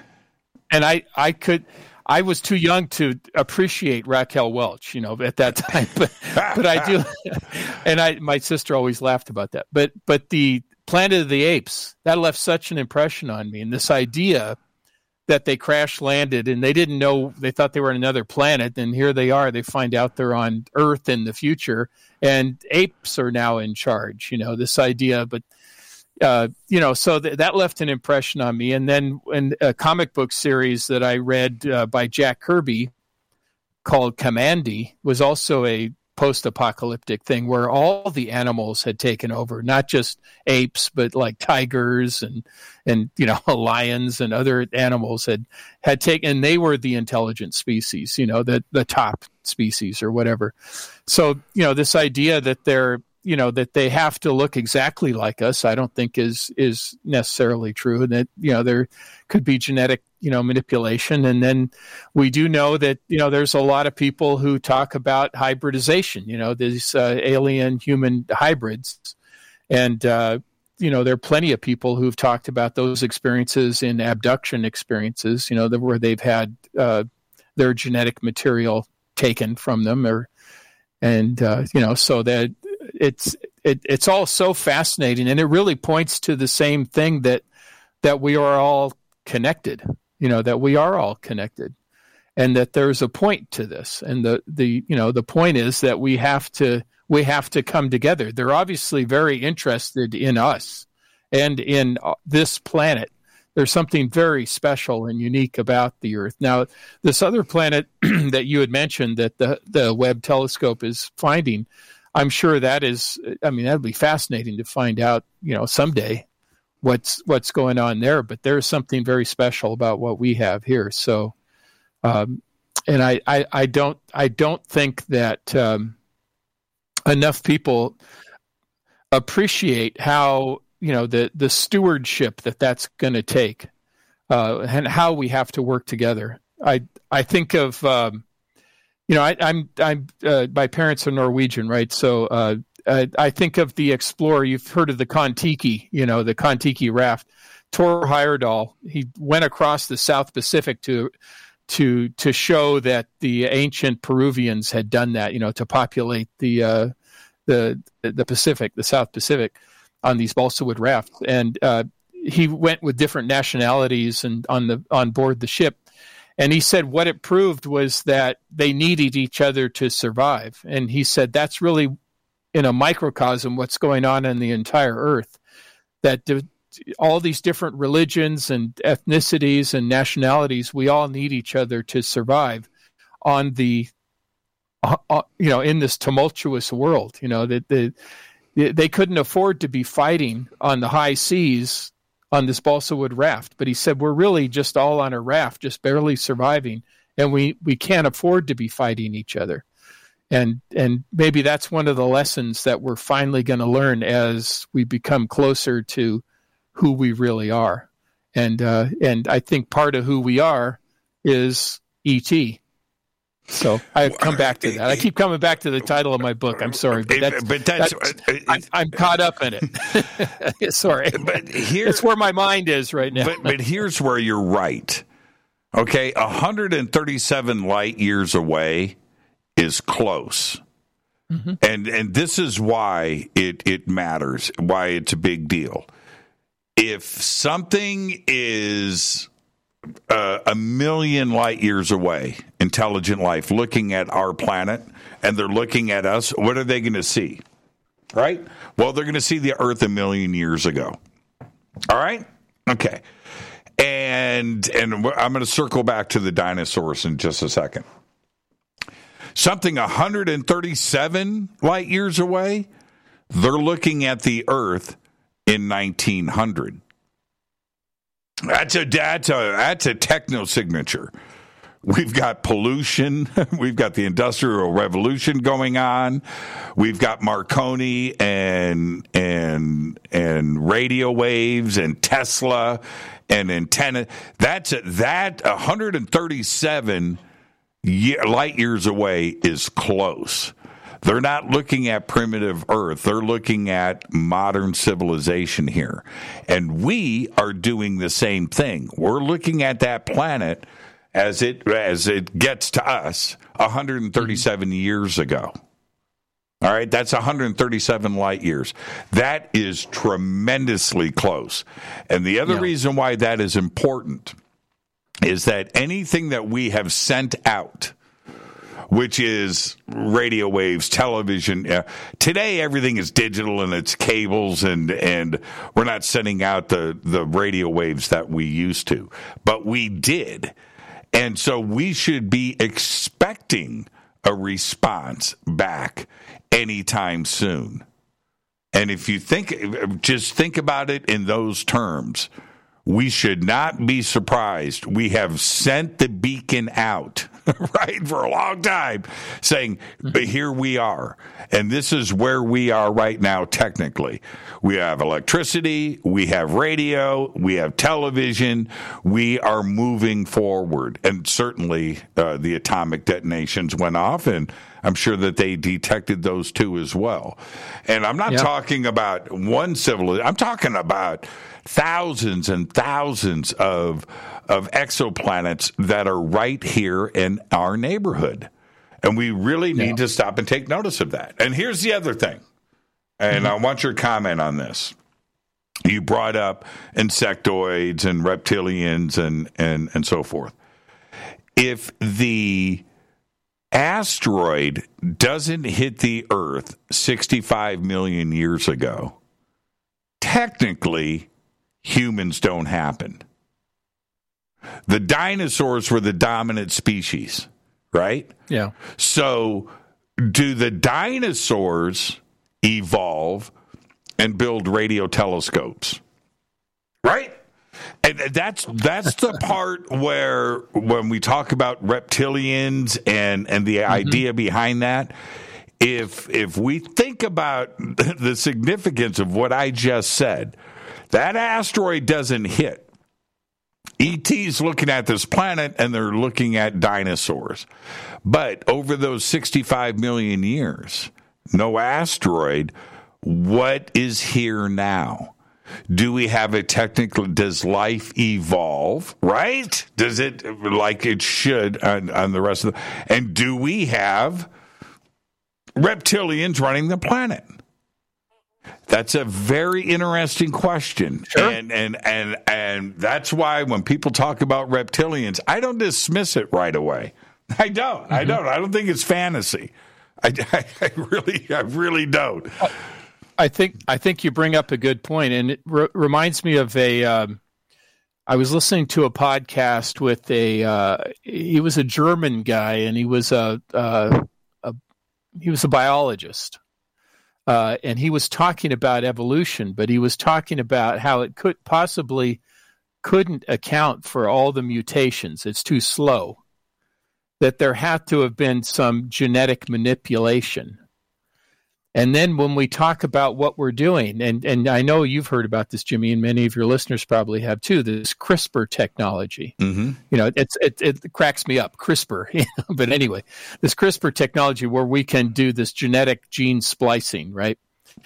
And if this is going, if we can start doing this and creating these odd hybrid things, these advanced civilizations, which these ETs would more, more than likely, most of them represent, that would have some contact with us, probably have wildly gone beyond just CRISPR to the crispiest technology, you know, Deep And- fried. and- deep fried. uh, deep fried, exactly, and and they can they can make anything. I mean, they can make any kind of thing, humanoid looking reptilian thing, whatever, you know, insectoid, you know, whatever.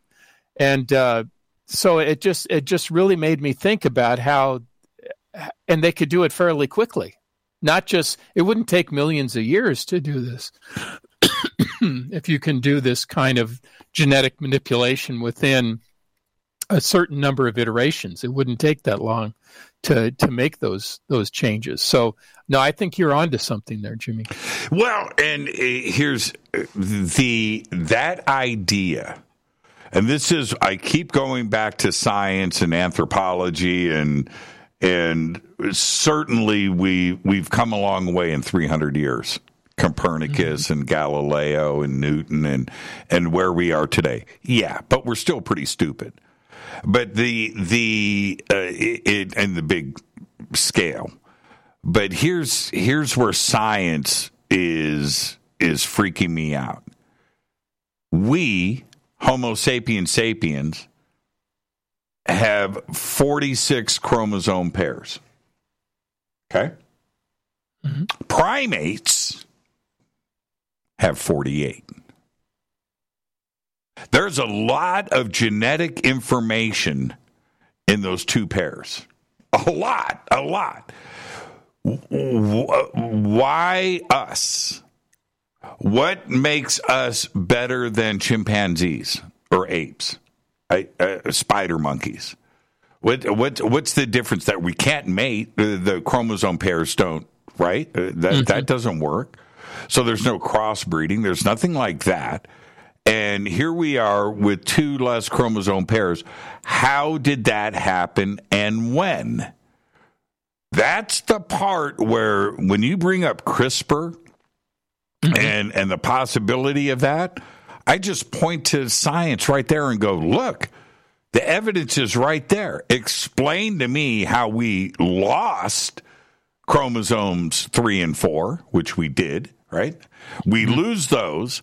We go from 48 to 46 and and we become the dominant species. We we evolved into storytelling and landing on the moon. And, mm-hmm. and and wait wait wait say, I need help understanding that part unless something intelligent interfered and knew exactly yeah. what they were doing. And that makes a yeah. lot of sense to me. I think that in in in the end, I, I don't know how far in the future I'm talking about, but in the end, it's people like you and myself and and others that are going to be on the right side of history here. I, I don't think we're on the wrong side. Uh, well, you're getting into something. I think the ter- the what they use, what they talk about there is intelligent design mm-hmm. rather than just the natural evolution. That there's got to be more to it than that, and and everybody agrees with this idea of the Big Bang. You know, I mean that pretty much whether they're creationists or scientists or hardcore whatever. You know, uh, but intelligent design is the idea that there was a tampering or a manipulation, a gene splicing or a gene, a genetic manipulation, which I, you know, in my spirit communication with Anzar, that's that's why he calls himself the progenitor. You know, that was part of what they did. You know, that's what he said they did, and uh, and that's why we are who we are, and that's they are that's why we're connected to them. And that's it all makes sense to me. I mean now do i know exactly how it works or exactly when that happened or all that? No i don't i don't know you know but i i i it does make sense to me. And uh i uh you know and and going back to this idea of of hybridization or the integration of uh of you know humans and and aliens and this idea that you know, once again, I'm using the term alien, but you know, this idea of that we are a star family. You know, that this this is a process that's on, that's ongoing, and uh, I, I, know you've probably had people on your show talking about, um, you know, uh, alien hybrids, and uh, you know, I'm pretty sure you have. Mm-hmm. So, I mean, this is a topic that a lot of your listeners are are familiar with. So, uh, myself, I've I've never uh, I've never talked about uh, the yeah, I've never talked about it publicly because it's a weird thing, Jimmy. And I, will tell you what Gene tells me. Gene tells me whenever I'm afraid to talk about something, Gene says, "Hey, listen, Bruce." He said, "You've already had talked about so many unusual things why are you afraid to talk about this? Yeah, pretty much you're yeah. out of the closet, Bruce. Pretty much. Yeah, yeah, yeah, yeah. He said, I don't get it. You know, so he's always trying to push me. You know, so th- this idea that uh, it it uh, w- what happened was that I had this download. I had a, a lucid dream It was a very powerful lucid dream vision, more than just a dream, you know.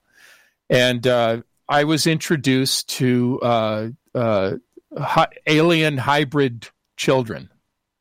And it was such a powerful vision. I mean, such a powerful vision. And, uh, you know, I can I can describe it in great detail. In fact, I, I drew a picture of it when I the next day. I had an artist, uh, professional artist, do a rendition of it. Um, there were four of these little, you know, like toddler size, little smaller uh, alien hybrids in this tank. There was like a, a jelly like coating over it, but they were in like a golden liquid. There was a light underneath it. And I was there looking at them, and there were three, what I would say, tall grays there. And uh, I was panicking. I was saying, I got to, they look like they're gasping for breath. I got to get them out of there. They, they're, they're drowning in there and somehow I feel connected to them. And the these aliens are saying, uh, "No, you're not allowed to get them out of there." And I said, "How could you stop me from wanting to save these children? They're obviously suffering." And and uh, so I'm I'm freaking out, thinking that I'm supposed to, uh, you know, cut them out of this. What essentially the covering of it kind of is like a placenta or something. I mean, it has that kind of consistency to it and uh, and you know the children are suffering, and and the these I call them controllers. There's these three tall grays are saying, um, no, that no, you're not supposed to take them out of there. What you're supposed to do is teach them how to love. They don't know how to love. So I'm going, okay, but I need to get them out of there so they can breathe. And they're telling, and they're not letting me do it. They're physic, you know, I'm they're tele, you know, it's all telepathic, but it's also psychokinetic because they won't let me do what I want to do. And when I try to go and, and they I get far enough to where I can break their control and try to cut the the the gelatinous material, but as soon as I cut it or try to cut it, it heals back up again and the, they're still in there. So there it becomes clear to me now that these are these are my children. These are not some alien somebody else's alien children. These are mine, and there's four of them, and one of them's a girl.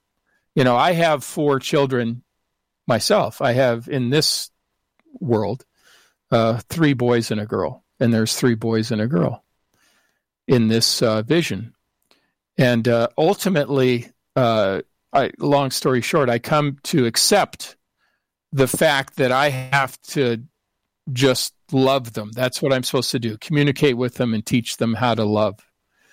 And uh, so at that point, I give in to the three controllers and I just say, okay, that's what I'm going to do. And at that point, they start to, the, the children seem to uh, be doing better. They're like healing. Okay but in my dream, I'm I'm like I was like crying, and it was just very emotional, and um, and I it, it affected me for two weeks. For two weeks, I was like traumatized by this, and uh, I uh, it it was, and so I had to go talk to um, my uh, you know Yvonne Smith, right? So uh, the hypnotherapist, I had to go talk to her, and I said I need to get more information. I need to. This is just so d- devastating to me and I did get more information and I got more details and and I asked her some questions and I said um, one question I had was why don't I ever hear men talking about hybrid children? Whenever you hear somebody talk about it, it's always women saying, "Oh, I have a hybrid baby. I was taken, and you know my baby was taken from me, and then I was suckling it or holding it or whatever." And you never hear men talking about it. And I said, "How many men have had these experiences with hybrid children?" And she told me, and this shocked me, Jimmy. She said uh, about uh, fifty uh, percent. I was going to say half all of all of them, right? Yeah, yeah, fifty percent. You know, fifty percent women, fifty percent men. Sure. And then I said, okay, well, how many are willing to talk about it? And she said, oh, well, only about one third will talk about it. So there's my reluctance, you know, because even the idea when I would hear women, and this is where I feel really bad, Jimmy, I'd hear women, you know, here I'm talking about Anzar and talking about ETs and human integration with aliens and all that, and then I hear women talking about alien babies, and I'm thinking, oh, that that's just a bridge too far for me. I thought, okay, that's that's where Gene shakes me, you know, and says, wait a second, you believe all these other things, why can't you believe this? It's all true, Bruce. Come on now, come on, you know, stick with me here. and then I felt I felt really bad after the stream that I had had that attitude. Not that I was going around making fun of them, because God forbid I would do that. I didn't do that, but I just you know was reluctant to you know engage in that. And then uh, when I had that experience, I realized, wow, okay, this this is something. There is something to this. This is a real phenomena, and um, and it, it, was it was can extremely you, powerful. Can I, can I ask yeah. you a question? Do you yeah. do you think that it was a projection that you were being taught something, or do yes. you think that it was a real situation? I think it was both. I think uh, I, I, actually asked a, a, friend of mine who's a uh, he's a scientist, and he's a uh, I forgot his actual he's a biological anyway i don't know what he's a scientist right? Uh, and i asked him about it and he uh, said uh, part of it has he said i i i believe that this is possible. That there are you know uh, these hybrid type that there is this program going on with you know alien hybrid children or whatever. But he said there's also the psychological aspect of it too. The the he called it a psychodrama where the they set up these psychodramas where they want to see your response to these alien children to see if you can love them and if you can show them love and if you can they want to they but they want to put you in kind of this old testament situation where they're they're obviously looks like they're dying but you're not able to help them. And instead of cutting them out of this you know this tank where they seem to be uh, drowning. Instead, you just love them, and that's how you save them. You have to trust these controllers that that's what it is. So you have to, in other words, it's kind of like the biblical story where you were, you know, he went up to the who was it, Abraham, or I think it was, I don't know, I'm not a biblical scholar, but you know, he was supposed to kill his son or whatever, and then he, the God intervened and said no, you know it's almost a biblical kind of thing you know it's a intervention in that way it's like a psychodrama where you know they it, it you know they they're all fine you know they all turned out okay but uh, it was a test for me to see how i how i would respond well that's because and, that's because yeah. of our modern programming we yeah. we we're we we think that we know too much but yeah. i can tell you this if the same situation was going down 5,000 years ago or 10,000 years ago, where we don't have the alien invasion movies, you know, that we've watched, and something like that goes down, it, it, it's an absolute nothing burger right? Mm-hmm. It's it would be nothing. You, you, don't have, you're not predisposed to thinking strange thoughts aliens et off planet mm-hmm. hybrid program uh, genetic materials mm-hmm. being removed you know what mm-hmm. barney hill screaming during his regression and is there mm-hmm. no and, and, none of that comes into play 5000 yeah. years ago right do you understand what i'm saying so yeah, yeah, yeah. Uh, you know today it freaks us out so sure right. sure I, I would understand that approach you have to have a softball pitch underarm thrown at you. It's got to be done that way.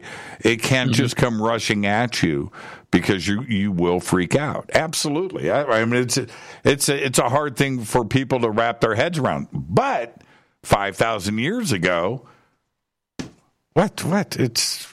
Uh, I don't think anybody would. They, you know what I mean? The the, the yeah the way that they would relate to it would seem totally normal to them. Which is why, but you bring up a really good point, though, and that is this 2,000 years ago, 3,000 years ago, the talk of religion and gods and angels, Moses and burning bushes and things in the sky guiding people through the desert, and uh, that was all okay to talk about. No, it was fine, and nobody had issues with that, right? But but today uh, we can't talk about ET or ghost or the paranormal. You know that no, no, but it's it's all the same. So they dealt right. with it differently thousands of years ago. Think about how the Egyptians dealt with death and and the mm-hmm. afterlife and and the way that they approach things and uh, but uh, other cultures too. It wasn't just the Egyptians. Yeah. But but you can't do that today. You can't.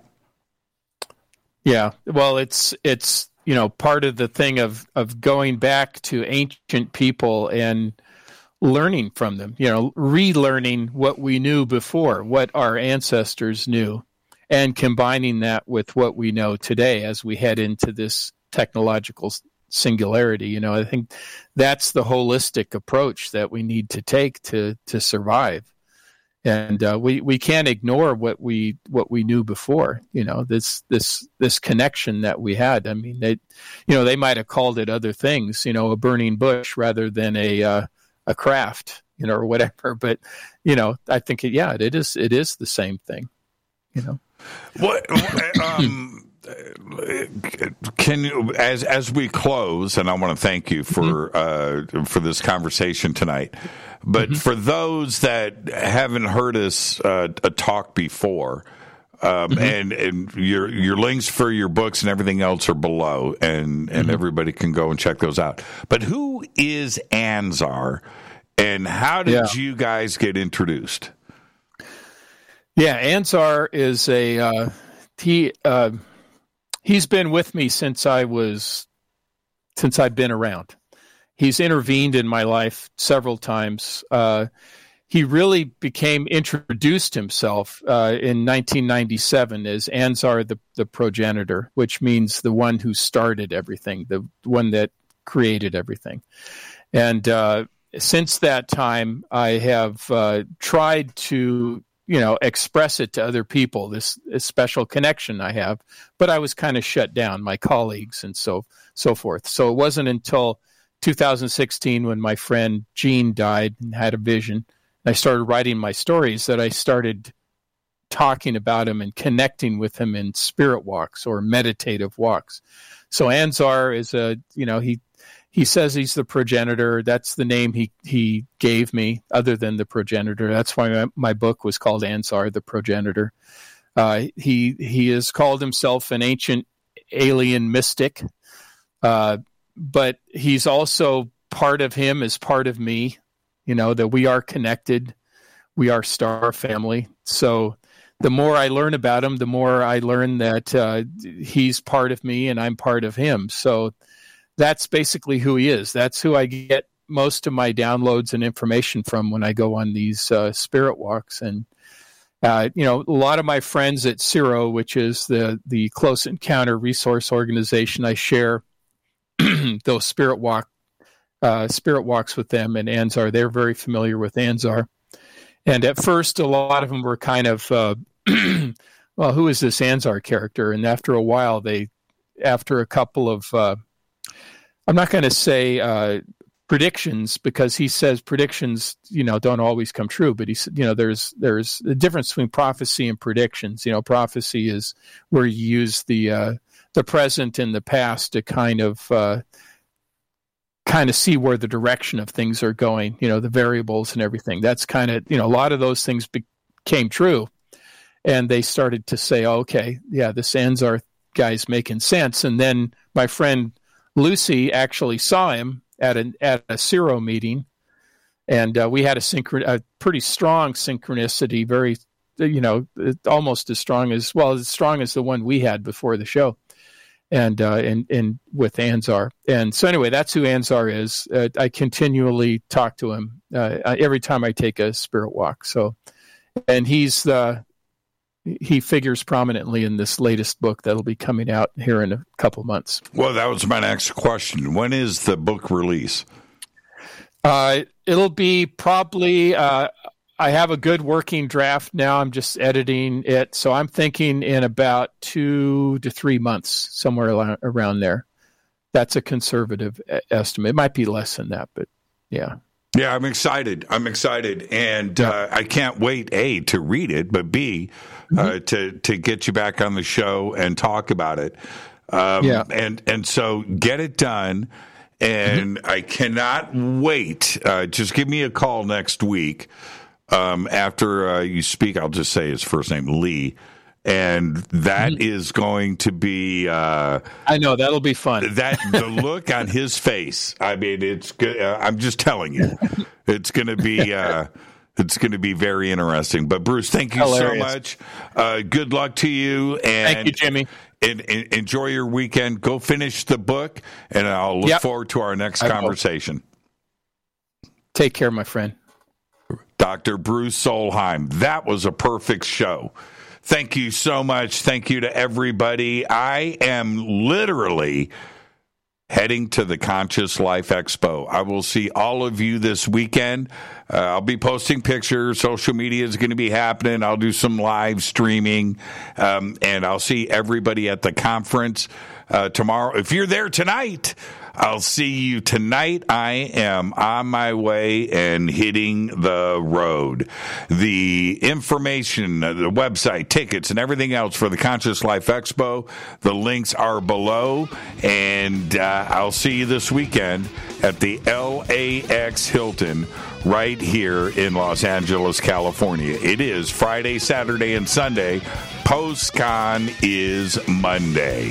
Thank you, Bruce. Perfect night on the show. Fade to Black is produced by Hilton J. Palm, Renee Newman, and Michelle Freed. Thank you, Bill. Busy night. Thank you, John Aside. Even busier. Thank you, Dennis. Thank you, Kevin. Webmaster is Drew the Geek. Music, Doug Aldrich. Intro, Spaceboy, spaceboymusic.com. Fade to Black is produced by KJCR for the Game Changer Network, and this broadcast is owned and copyrighted 2024 by Fade to Black and the Game Changer Network, Inc. It cannot be rebroadcast, downloaded, copied, or used anywhere in the known universe without written permission from Fade to Black or the Game Changer Network. I'm your host, Jimmy Church. Everybody have a great, safe, fun, and amazing weekend. You know I am. And I'll see you right back here on Monday. Until then, go back, Lee Tappy.